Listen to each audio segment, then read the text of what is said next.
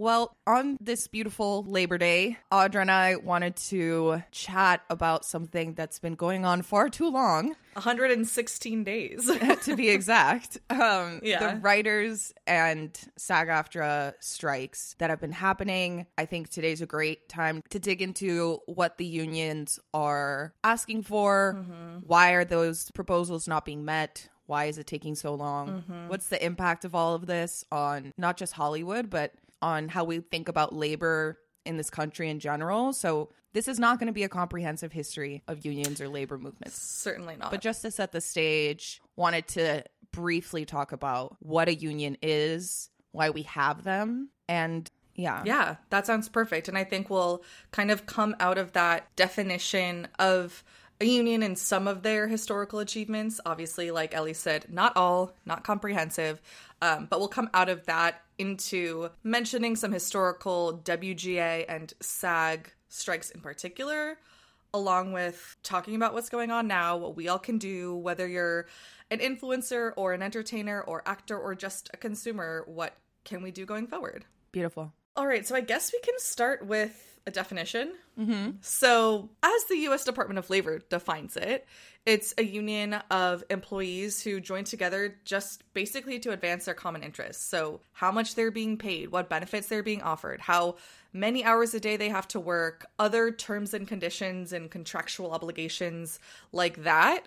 And the beauty of the union is the power of the collective because your employer might have more leverage over you as an individual employee and they can just tell you, hey, you want too much, you're asking for too much, we're going to replace you because there's a line down the block of people who would happily take your spot.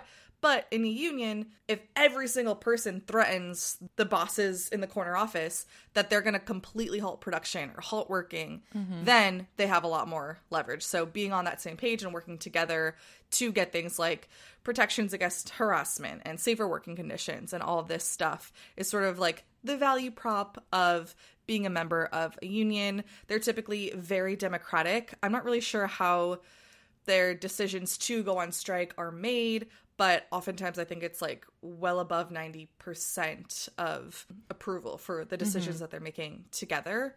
And yeah, that's, I think that's a union in a nutshell. Yes, I think it's really the collective bargaining power of those who create capital but do not own capital. Mm-hmm. Being able to have mm. leveraging power over employers or those who are controlling the capital, the means of production mm-hmm. that is created by the labor force. Mm-hmm. And like you said, an individual can bring up a grievance and be much more vulnerable to losing their job.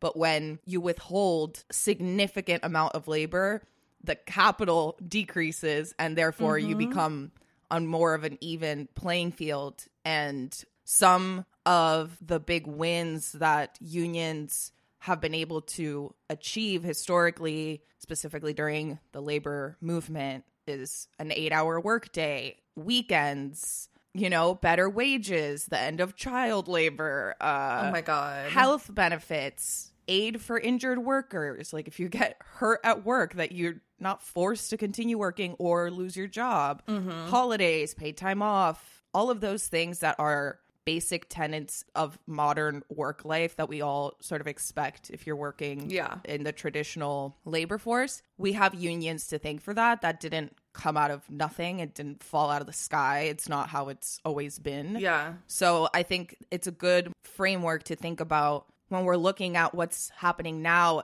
in Hollywood. It's not a bunch of rich people asking for more money. Mm-hmm. On the actor side specifically, 87% of the union members don't make enough money to even qualify for the health care that the union can offer.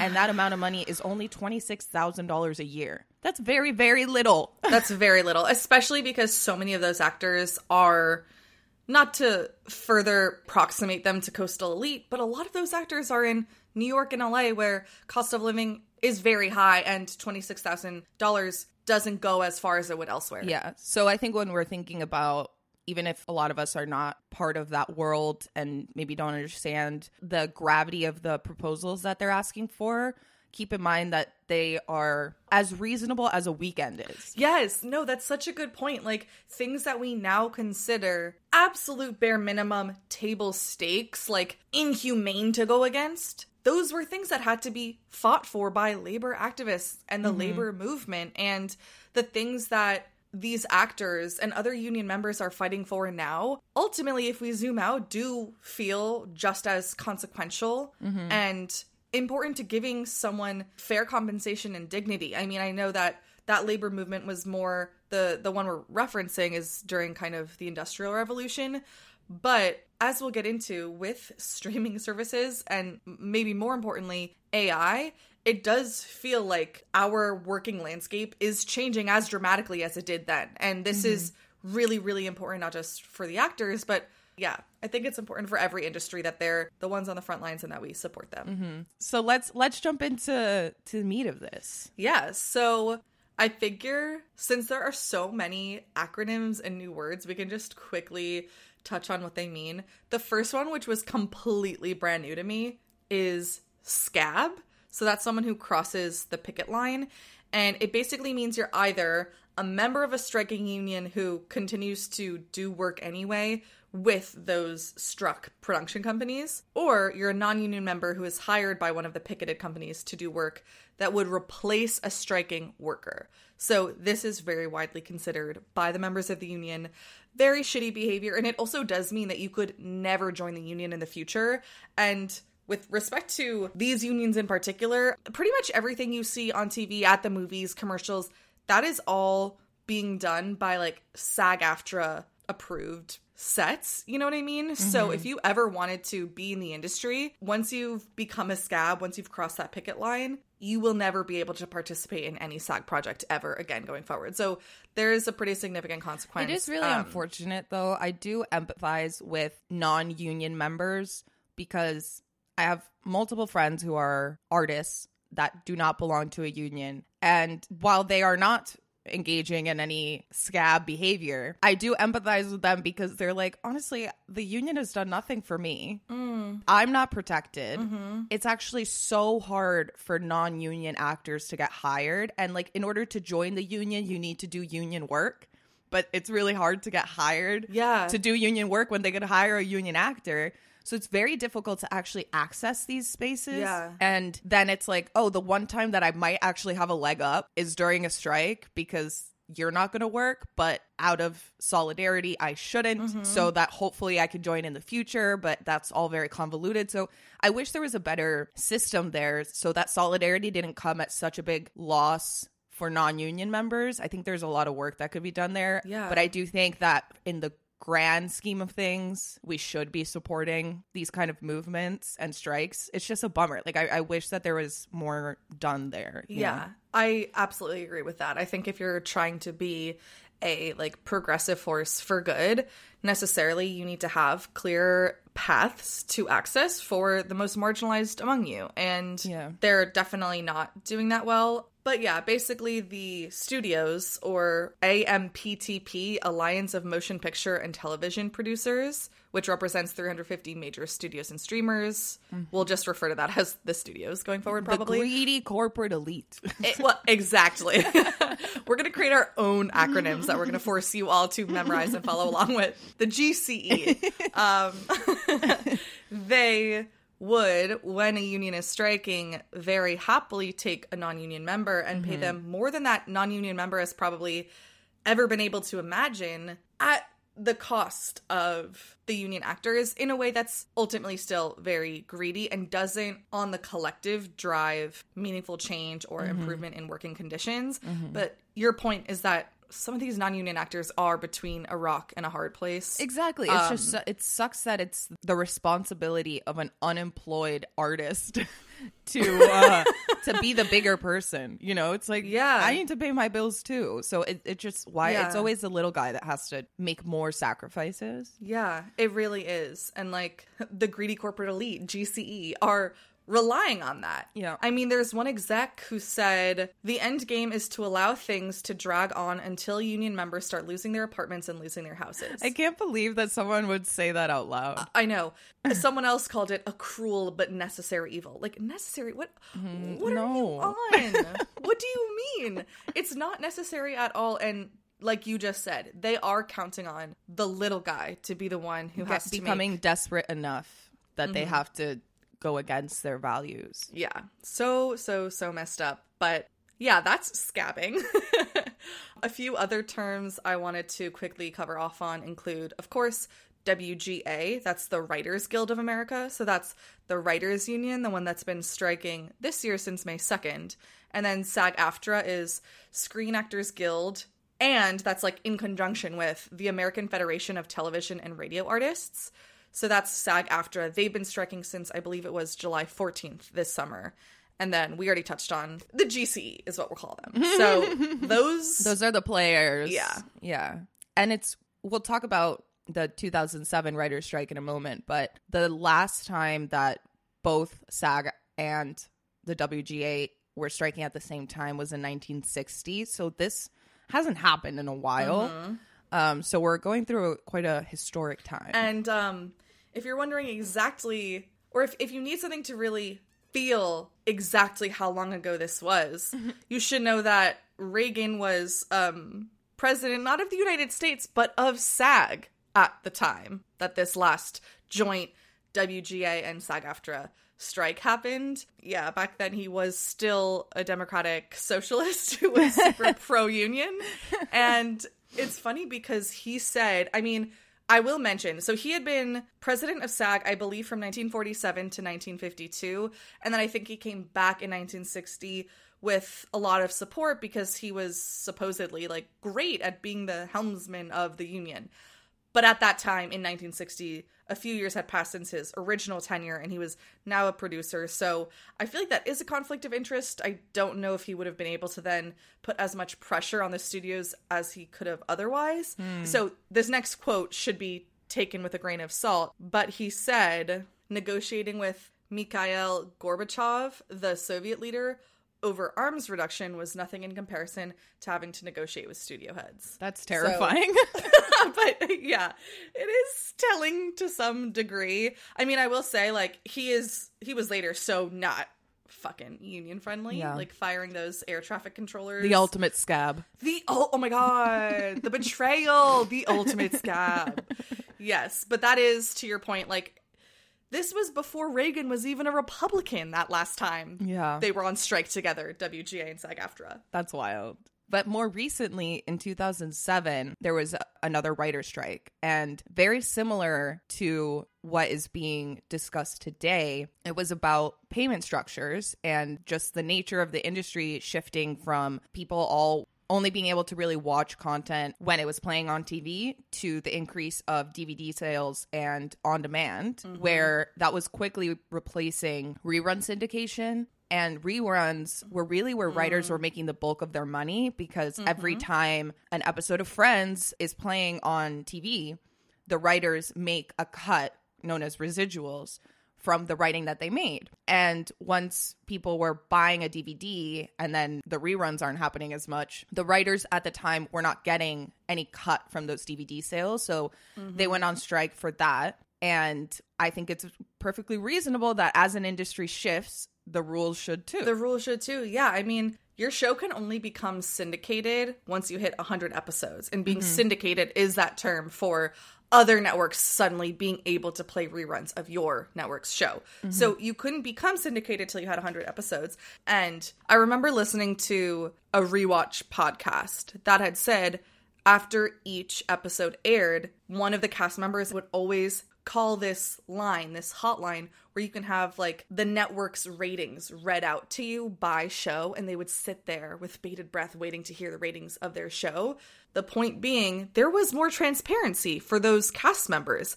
They could have more leverage and have more negotiating power because they knew, oh, you need us, network. You need us because we're mm-hmm. your best show. And so if you give us an unfair deal, we aren't risking everything by pushing back on you mm-hmm. because we know you can't walk out that door. I know. I I listened to a rewatch podcast of a very very popular teen show, and this was like pre-streaming services. They were affected by the 2007 writer's strike, and their boss would basically be telling them all the time. We're about to get canceled. Our show needs to be sexier to compete with the other teen shows, whatever. Like, we're on the rocks, like always making them feel like they're two steps away from getting fired. And so they were really unaware of how successful the show actually was Holy shit. especially because they were filming not in LA or New York where you're like always around industry people. They were in a small town in the South. And so they were very removed and constantly like, I'm replaceable. The show is not doing that great. I don't want to lose my job when they were actually incredibly popular. Yeah.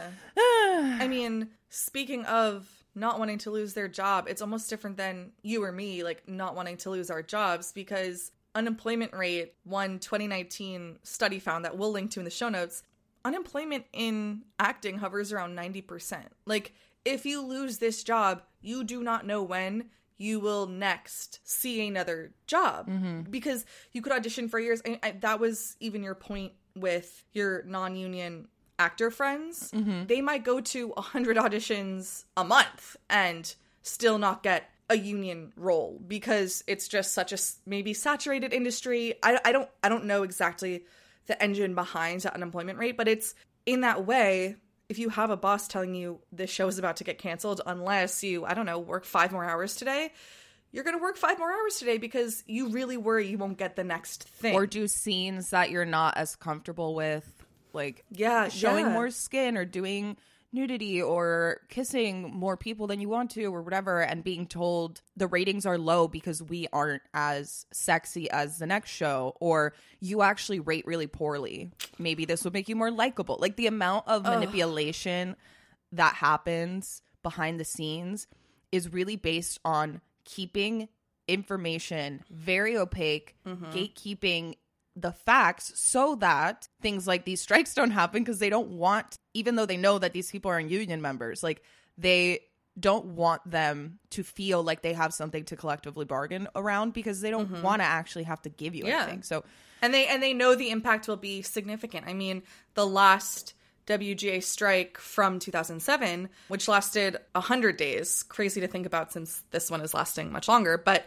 it lasted 100 days and cost California an estimated 2.1 billion as productions halted and all of those out of work writers and thus actors and producers who couldn't work on sets that would have been written by writers in the union mm-hmm. all of those people who now aren't earning paychecks cut back on spending. Mm-hmm. So the studios know. The studios know that there is so much power in this collective. The wga right now is like 11000 people.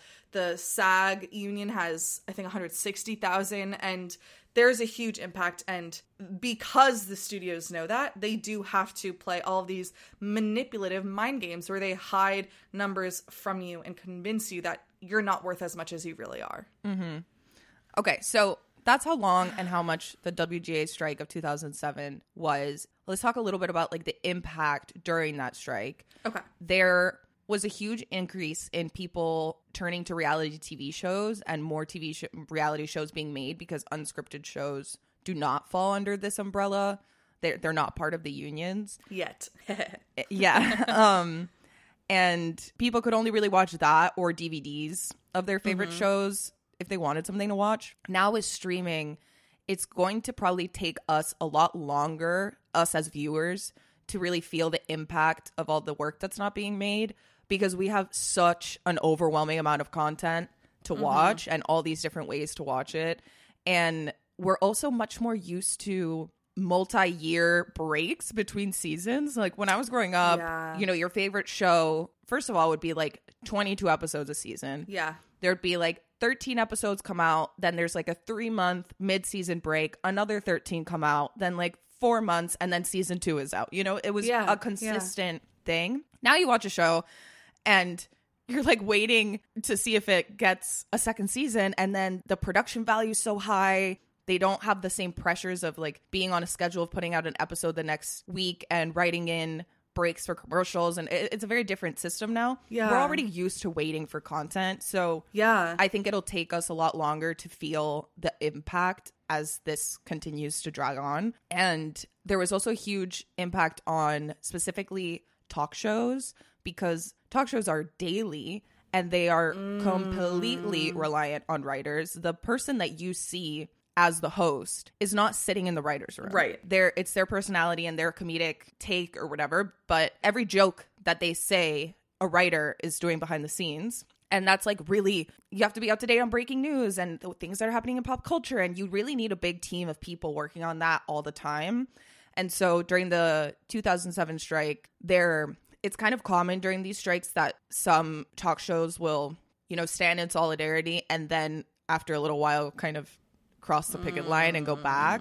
So, for example, Ellen crossed the picket line and kept her show on, saying that she just couldn't bear to lay off all those people. But does that mean so Ellen DeGeneres crossed the picket line, which Mm-hmm. means she's continuing to put a show on television. Yes. And thus needs writers. Yes. So are those writers now not members of the Writers Guild? Do they lose their status? I don't know. I, I don't know. I think it was like union members who were, I guess, down to keep going. While another alternative was that Conan O'Brien, his approach was to pay all of his staff out of his own pocket, keep them on payroll so that they could strike. Mm-hmm. And then instead of just not putting out a show, he deliberately put out a terrible show with like really random silly bits to show how necessary writers are.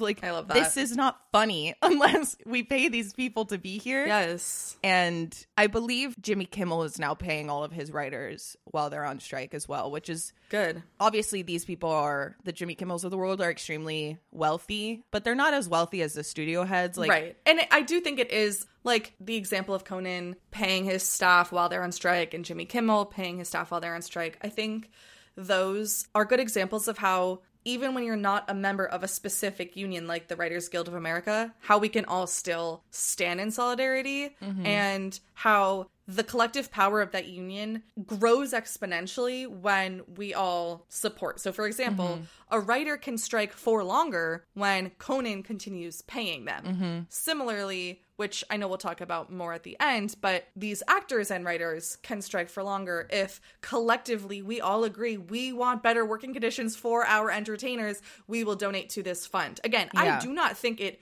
should be on us, but in a way that I find very like empowering and inspiring.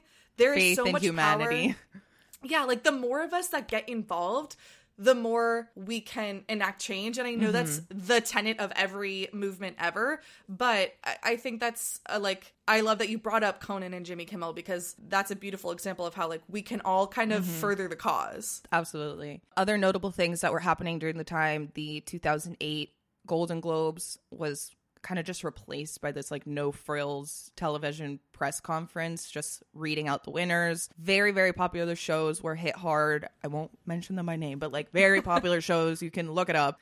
Got shorter seasons or had a huge drop off in quality because obviously it wasn't written well or like edited enough and stuff like that. Mm-hmm. Really bad movies were put out of like really famous franchises. Yeah, like know? the only explanation is like, damn, your writers must be gone. yeah, exactly. And so the conclusion of the strike was the writers were ensured that streaming services would have to hire union members for shows that went over a certain budget.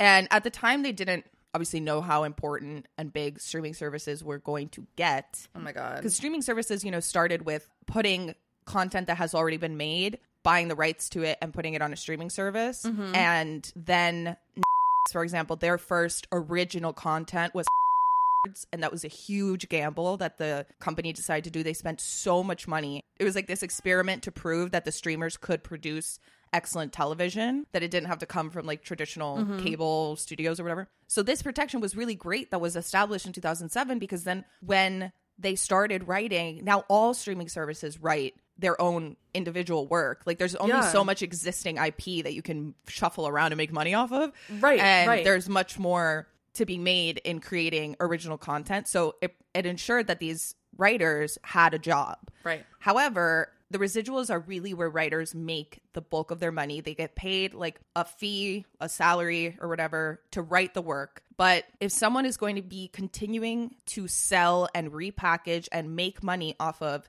existing IP that was created by a group of writers, they should benefit from part of those transactions.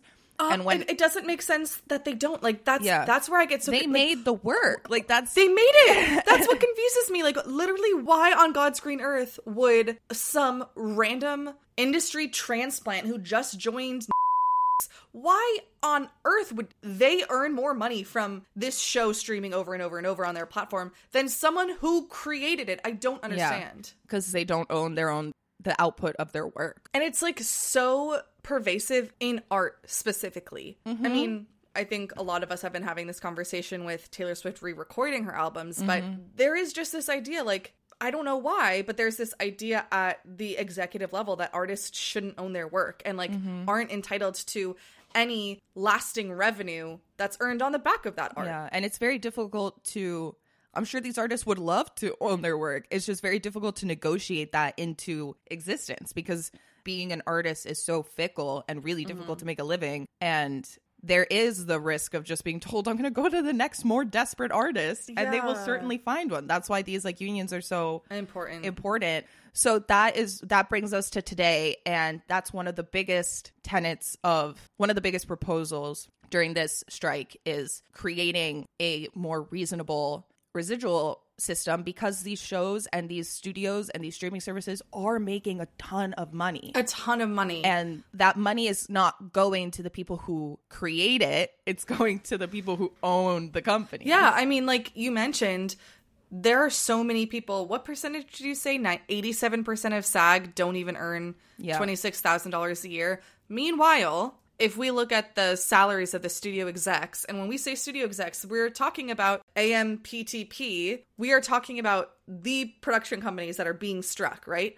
So David Zaslav of Warner makes 498 million a year. Ari Emanuel 346 million a year. Reed Hastings of Netflix 209 million a year. Bob Iger of 195 million a year. I mean, these people are making hundreds and hundreds and hundreds and hundreds of millions of dollars, which is also like 400 times more than the mm-hmm. average writer. which is an astronomical difference that has skyrocketed in the last like 30 years. It's yeah, it's I mean, apparently from 1978 to 2021, CEO pay grew by 1460% when adjusted for inflation. Compared to 18% for the typical worker. Not to mention the fact that pro- productivity rates are increasing. So wages are stagnating. We're getting paid like less for more work while CEOs get richer. It just it, mm-hmm. it it's this is something everyone should be invested in even if you're not in entertainment because mm-hmm. this is corporate greed in a nutshell. and other industries are watching. Oh, yeah. Like if this is successful or unsuccessful or however the outcomes play out, sets a level of precedent not just for this industry, but for other unions that are considering striking and they see how much the writers and the actors are suffering. Maybe that will disincentivize them or feel like we don't actually have that kind of collective bargaining. Like this is not a siloed event. And I understand that just because you're not an artist doesn't mean that your job isn't crucial. There it's there's a symbiosis, you know, like Of course. like a writer might not be a great business person or good at pitching their work. Like everyone has a different skill set. But if your product is a piece of media, you really need people to make that media. So why aren't you paying them? Exactly. what we're saying is they are not more necessary, mm-hmm. but they aren't less necessary. Exactly. They're, they're definitely just as necessary. So for someone to be making 384 times more than the average writer, that just doesn't make sense. Yeah. So some examples of why are we seeing this drop in residuals? A big problem has been these quote mini rooms. So a writer's room is usually the group of people that are hired to write a TV show, usually like at least 7 and now these mini rooms, you're already writing a smaller amount of episodes. And they're also hiring fewer people to do so. Mm-hmm. So it's harder to get a writing job. And you're only there for a short term project. So you have to find Right. another job really quickly. And because there's these like short term contracts, they've been paying them the absolute minimum union fees to write these shows. So they're making significantly less than they used to, while Yeah. these TV shows are still just as, if not more, successful than when they were on TV. So it's not like, well, we're writing shorter shows and they're not making as much money, so everybody goes down. The money's still there. They're just not paying them. So, like, if you write eight episodes of a show, it's not about the like quantity of episodes. It's Mm-hmm. like how much is that bringing to that should be it. It's not I have a flat fee per episode. Oh shit, I only wrote two. You know, like Right. the money Right. is still there. Trust me, they wouldn't make be making these short shows if if the money wasn't there. And like the CEOs know that. They are very familiar with the idea of a return on investment. Mm-hmm. otherwise they I mean otherwise they would necessarily have to pay their lowest paid employee the same amount that they earn because if mm-hmm. 40 hours a week was the same as 40 hours a week anywhere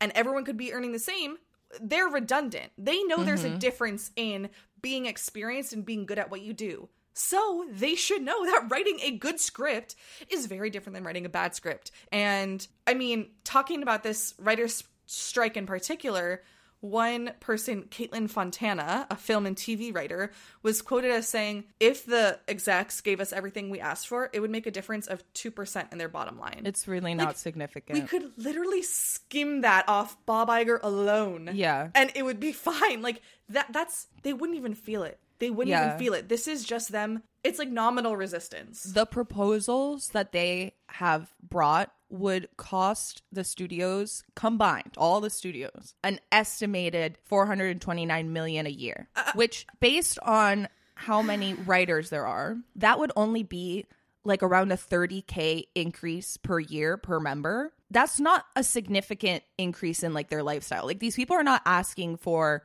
i want a million a year.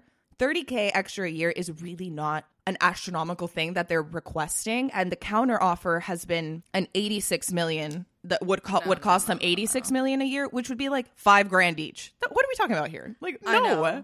I know. And the counter offers, I don't know if you've gone through so them, insulting. but I was I was reading SAG AFTRA's document of like their proposal and then the response from AMTPT, whatever. And it's I mean, the things they're rejecting are so out of this world. Like they wanted to increase penalties to studios for not providing meal breaks rejected. Like they wanted money and damages when studios are late to pay the actors as often happens. And the studios were like yeah we know we're always late with your paychecks so we actually just don't even think a penalty would incentivize us to pay on time so no Yeah. it's like what are you what? Like that's what's so weird is like some of these business people at the top they're like telling don't on even themselves do good business. Yes. It's so funny. They're like no i know. I'm not gonna be able to do that. So uh forget about your paycheck. Yeah. Another huge tenet of the strike is the threat of AI. oh yeah. And, you know, AI currently, like a ChatGPT and stuff, is not that sophisticated right now to Mm-hmm. completely mimic the human voice. But just like in 2007, when they were like, look, in case this streaming thing pops off, Yeah. I need to be protected. AI will get better. I mean, come on, we know that. So Mm-hmm. the idea of like AI being trained to speak and create like a human using things that people have written to train this AI into taking their job away shouldn't be allowed. So these writers don't want these companies to be able to use their work mm-hmm. to train their replacement basically. Right. And I- I feel like a counter argument from the studios has been why can't we use AI if it feels like every other industry is? Yeah. But I do still think it's important to be much more thoughtful about how it will be introduced and what protections we can expect as individuals when it is introduced to a given industry but also i i do i do think i don't know there's something very eerie about the idea of human storytelling suddenly being all No, machine no, no, made no, no, no. Creepy, creepy shit. I think that AI should be something that we use to make human jobs better or easier. safer yeah You know, get rid of aspects of jobs that are tedious and, And shouldn't have to yeah. be done, or so that we can focus on more like interesting shit to be doing. So there's plenty of room for AI to be cutting away at copy editing, Yeah. not having to proofread their stuff or promotional materials or stuff like that so that they can focus on writing things they care about. Not for them to completely replace them, but Yeah. Also, the strike, I think this was something about when it was just the writers, that it was costing the California economy 30 million a day. Mm-hmm. And that the money that the studios are losing will likely, if it hasn't already, surpass the amount that the guild is asking for. Yeah. So it's just it's just evil, you know. Pure and simple. Because when they say like we don't we've lost money during the pandemic because people weren't going to the theater or whatever, if really you were worried about losing money, we wouldn't be having this conversation right now. So you just don't want the precedent. You don't want to reduce your profit margin. And it frustrates me because I do think, I mean, I've mentioned this on the pod before. I read Let My People Go Surfing by Yvon Chouinard, and one thing he says as the founder of Patagonia is that every time they did the like capital or right thing, it was always better for business Yes. as a byproduct. Like I was about to say that. I was like, after the 2007 strike, there was like a huge boom in excellent television. Like, mm-hmm. I I think this is best for business. Yes, it is. It is best for business, but I think that there's that protectiveness There's when a fear. Yeah, if the trend has been, oh, wages are rising by 18% for the average worker over 50 years, but 1,460 for Mm-hmm. CEOs, they don't want to change the status quo. Of course. Yeah. So the so the actors join the strike. They also rely on residuals. They want to share in that revenue. The more something streamed, like you said, the penalties of providing meal breaks and just like better working conditions. Basic shit. actors also actors work so many hours. Like it's very common for them to have like 16 to 18 hour days. Like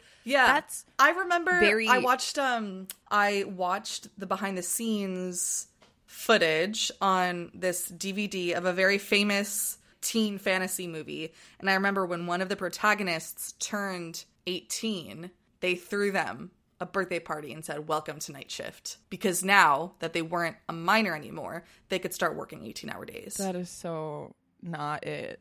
no, they work long and hard. And even I think Yeah. about some scenes where a lot of them are very like physically intense. Yeah. Even like this one very famous sitcom that I remember watching, and someone was floating in a lake, and they had to film that. This person floating in a lake in a sumo wrestling suit for like hours and hours and hours. Mm-hmm. And the actor later reportedly had said, Yeah, like everything was chafing. I was freezing cold. Oh, there were God. bugs biting me. And you're just doing that for hours trying to get the right take because you need to film this person on the shore while that actor in the sumo suit is floating behind them at in the background at the right place.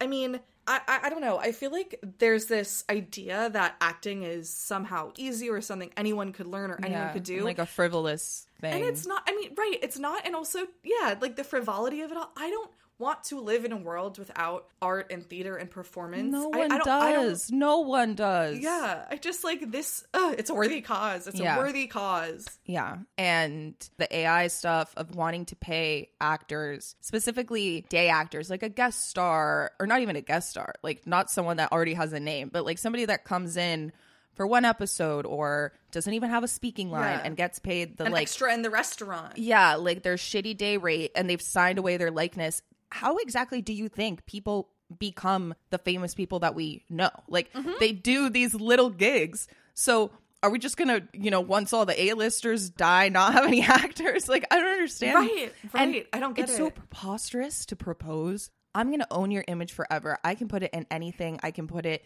in a scene of abuse. I can put it in a porn. I can put it in anything and make money off of you doing things that maybe you never would have agreed to. Mm-hmm.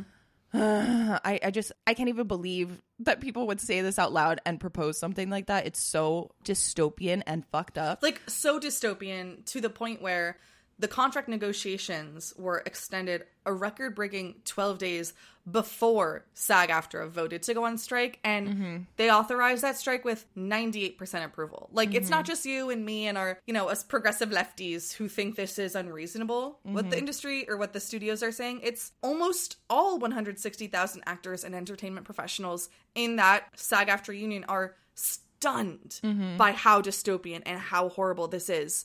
And I mean, one thing I do want to say is that I did notice in that document, there's this PDF that SAG AFTRA has on their website of what they proposed to the studios with the studio's response. So it's sort of line item by line item.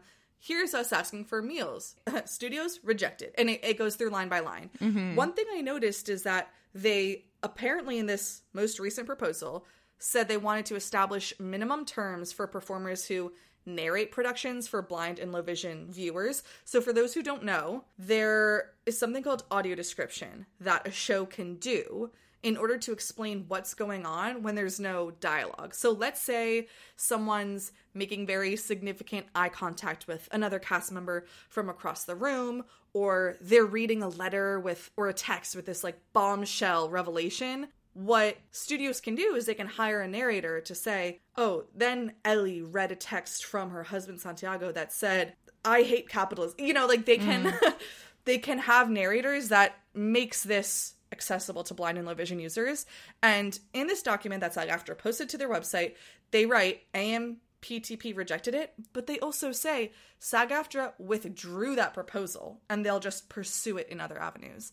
And that frustrated me because that was the only line item they had about disabled actors. Mm. And I don't know under ADA or under the Americans with Disability Act, I don't know what current accommodations studios have to provide to their disabled actors. But what I do know is that a vanishingly small percentage of movie and TV roles are disabled characters. I think it's under in the US right now 3%, which is, by the way, an 11 year high. Under 3% of roles are disabled characters. Of the people playing those roles, 95% are able bodied. Hmm. Yeah. Uh-huh. so I I hesitate to assume they are accessible in where they shoot or how they shoot and if the trailers can be accessed by wheelchair. You know, I I doubt it. That's interesting. I wonder if there were any d- discussions from disabled union members asking to include more line items about them specifically, saying, like, why don't we say that they have to hire a disabled actor for a disabled role? I'm sure that that can get somewhat tricky of like first of all, I would have a little bit of a fear that they would just never write a disabled character in avoidance of that. But also like I do think quotas can get a little messy sometimes of like if this this character is deaf, let's say, and the actor that we want isn't completely deaf, is that not yeah. fair? Although I'm sure to... that disabled activists have answers for that, if that yeah. makes sense. Like where they say, just as long as you are disabled playing a disabled role, or if you are a member of this community in some way, I'm sure that they have sort of some specific answer to it and even just i think e- even if it's like making a location shoot accessible like yeah. your vans transporting your actors need to be wheelchair accessible or your trailers need to be wheelchair accessible or you need to on all projects offer audio description or have all of the audio description that you do offer vetted by blind people yeah. like i know a lot of blind people are generally they say there's a, a massive quality difference in some audio description i feel like oh. there are specific things that those activists probably have in mind that could improve the space. And I just think that like Did you find anything about like people having requested something or activists pushing for anything that just hasn't been prioritized or no, the has... thing is there probably are almost zero disabled union members like how are these actors going to get into sag in the first place you know what i mean mm. and i think that that's frustrating and i know it's kind of a chicken or the egg situation but i just think we continue to invisibilize disability in a way that mm. even on the front lines of like some of the most progressive conversations we're having societally mm. somehow disabled people are mm-hmm. still being left out and that's not to say we're doing right by all marginalized communities in this conversation but there's like a diversity line item where it says SAG AFTRA proposed and the parties have tentatively agreed to a consultation process to reduce instances of inappropriate quote wiggings and quote paint downs. What? What is that? I'm looking at it on the SAG AFTRA website. So, paint downs definition whether by means of hair and makeup, costume, computer generated imagery, stunt and safety equipment, or any other method, the intent is to disguise a racial or ethnic substitution when stunt doubling an actor. Mm. And then wiggings, whether by means of hair and makeup, costume, computer generated imagery, stunt and safety equipment, or any other method, the intent is to enable a male stunt performer to substitute for a female stunt performer and disguise a gender substitution mm. when stunt doubling an actor. So Okay. I think maybe what that would protect against is if you supposedly have a cast with mm-hmm. 10% black actors but then all your stunt doubles are still all white. It's like, okay, are you really right sizing the diversity of the people that you hire or so that is genders? something that we have not been talking about blackface and the stunt double community like, we have not been talking about it. I had Um, not. I literally had never even considered that. Right, right. And so I'm, I'm not at all trying to diminish the importance of that, and I'm glad we're talking about it. I don't see that as being so much more important than accessibility that that would land on this most recent proposal and nothing regarding disability would. I feel like it. It's kind of like on par. And I mean, you're you're absolutely right that disability is always pushed to the margins and made as invisible as possible. And it's frustrating to see that happening even during a progressive moment. yes, I'm tired, so they must be tired, you know? yeah, absolutely. But okay, the impact. Well, similar to the how the Golden Globes were affected in the last strike, the Emmys have been pushed and pushed. Mm-hmm. I wonder if they'll like I don't know if the studios would like allow this, but it would be kind of awesome to have no one there, no one accept their award, which totally sucks because I don't It's think hard. it's fair. I don't think it's fair that it has to land again on the actors to like not have their moment of celebration and even more so because actors are like the most visible part of the industry. People that make like short films or all the crew, all the all the people behind the scenes that like create the films, getting those nominations and winning that is such a huge boon to their career. Absolutely. So I do want them to have their moment to like stand in front of their peers and, and get their award and not just have it like mailed to them. Right. I mean, and if it wasn't a huge boom, we wouldn't be so vehemently opposed to like the rampant discrimination in so many of these academies and things like mm-hmm. that. But you're right. And it is ultimately still the writers and the actors who are making the biggest sacrifices. You know, like mm-hmm. these execs are on their yachts right now. Like they, know. you know, like they aren't feeling this as much. And that sucks. Mm-hmm. I think that's a perfect segue into probably my favorite thing to have happened throughout this process, which is the indie projects that have been approved. And that says everything about why this is completely not about lack of money. It's about an abundance of greed. an abundance of greed. So we should say that the strike, in effect, shuts down current and future films and scripted TV that employs SAG AFTRA members. Actors can't even take part in promotional work like social media posts or press junkets or film premieres or fan events like Comic Con unless the producers, the production companies, the studios that they are promoting and are working for agree to the SAG AFTRA demands. This also means that independent films can apply for SAG AFTRA interim agreements. A few people have been calling them waivers, and Fran Drescher is like, they are not waivers. In fact, they are the opposite of waivers. We are waiving nothing. These are the mm-hmm. only people who are actually meeting the demands. Yeah. We're not waiving our demands. But these interim agreements, as you just said, if indie projects can meet all of these demands in order to achieve an interim agreement with SAG AFTRA, 39 indie projects, in fact, including two A24 films, if they can meet these, why can't they can. they just They refuse? I the only other thing I wanted to note is that the other point of confusion I've seen online is whether those projects could then be distributed by the production companies that are struck right now and no they cannot those companies can't distribute these indie projects until they agree to SAG AFTRA demands um yeah Yeah.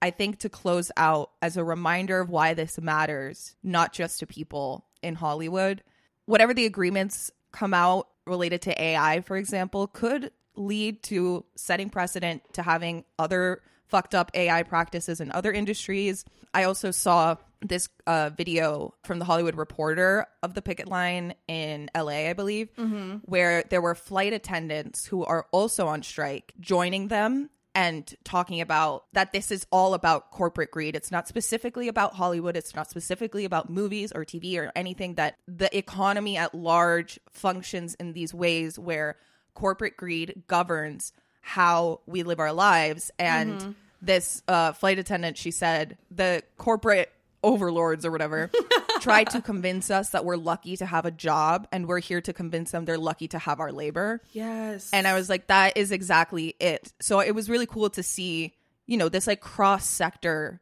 solidarity. Yes, because the writers and actors are laying a blueprint that other people can start to leverage themselves to. Mm-hmm. So on that note, if you would like to support as Audra and I have, you can donate to the Entertainment Community Fund that's helping, you know, support financially all these people are out of work. Nobody wants to have to go on strike. It's a huge sacrifice. And not only do these people love what they do and they can't do it, but they have families and mortgages and food that needs to be put on the table. And they were already not making any money. So if you have any extra or an abundance, if you have that too, money, um, I think it'd be really cool to share even a little just to show that people care. And if you can't, like every share, every like, every comment counts, Mm-hmm. you know, when you can post the link to the entertainment community fund Mm-hmm. on your Instagram story, do that. If you can't donate yourself, you might have followers who Who can. do have pocket change this month. Yes. And as of now, this could, you know, subject to change. As of now, as this is being put out, the unions have not called for a consumer boycott, right? As of right now, that is true. That is what Duncan Okay. Crabtree says. So you can go to the movies. Mm-hmm. I mean, if you have a DVD player, throw on a DVD. But um, you don't need to stop watching your shows. But just remember how much you love your your comfort shows and the new shit that's coming out and all that stuff, and think about the beautiful people behind it who made it happen. So that's what we wanted Mm-hmm. to talk about today. And we were wishing everyone a lovely Labor Day, Labor Day weekend. Everyone but Bob Iger.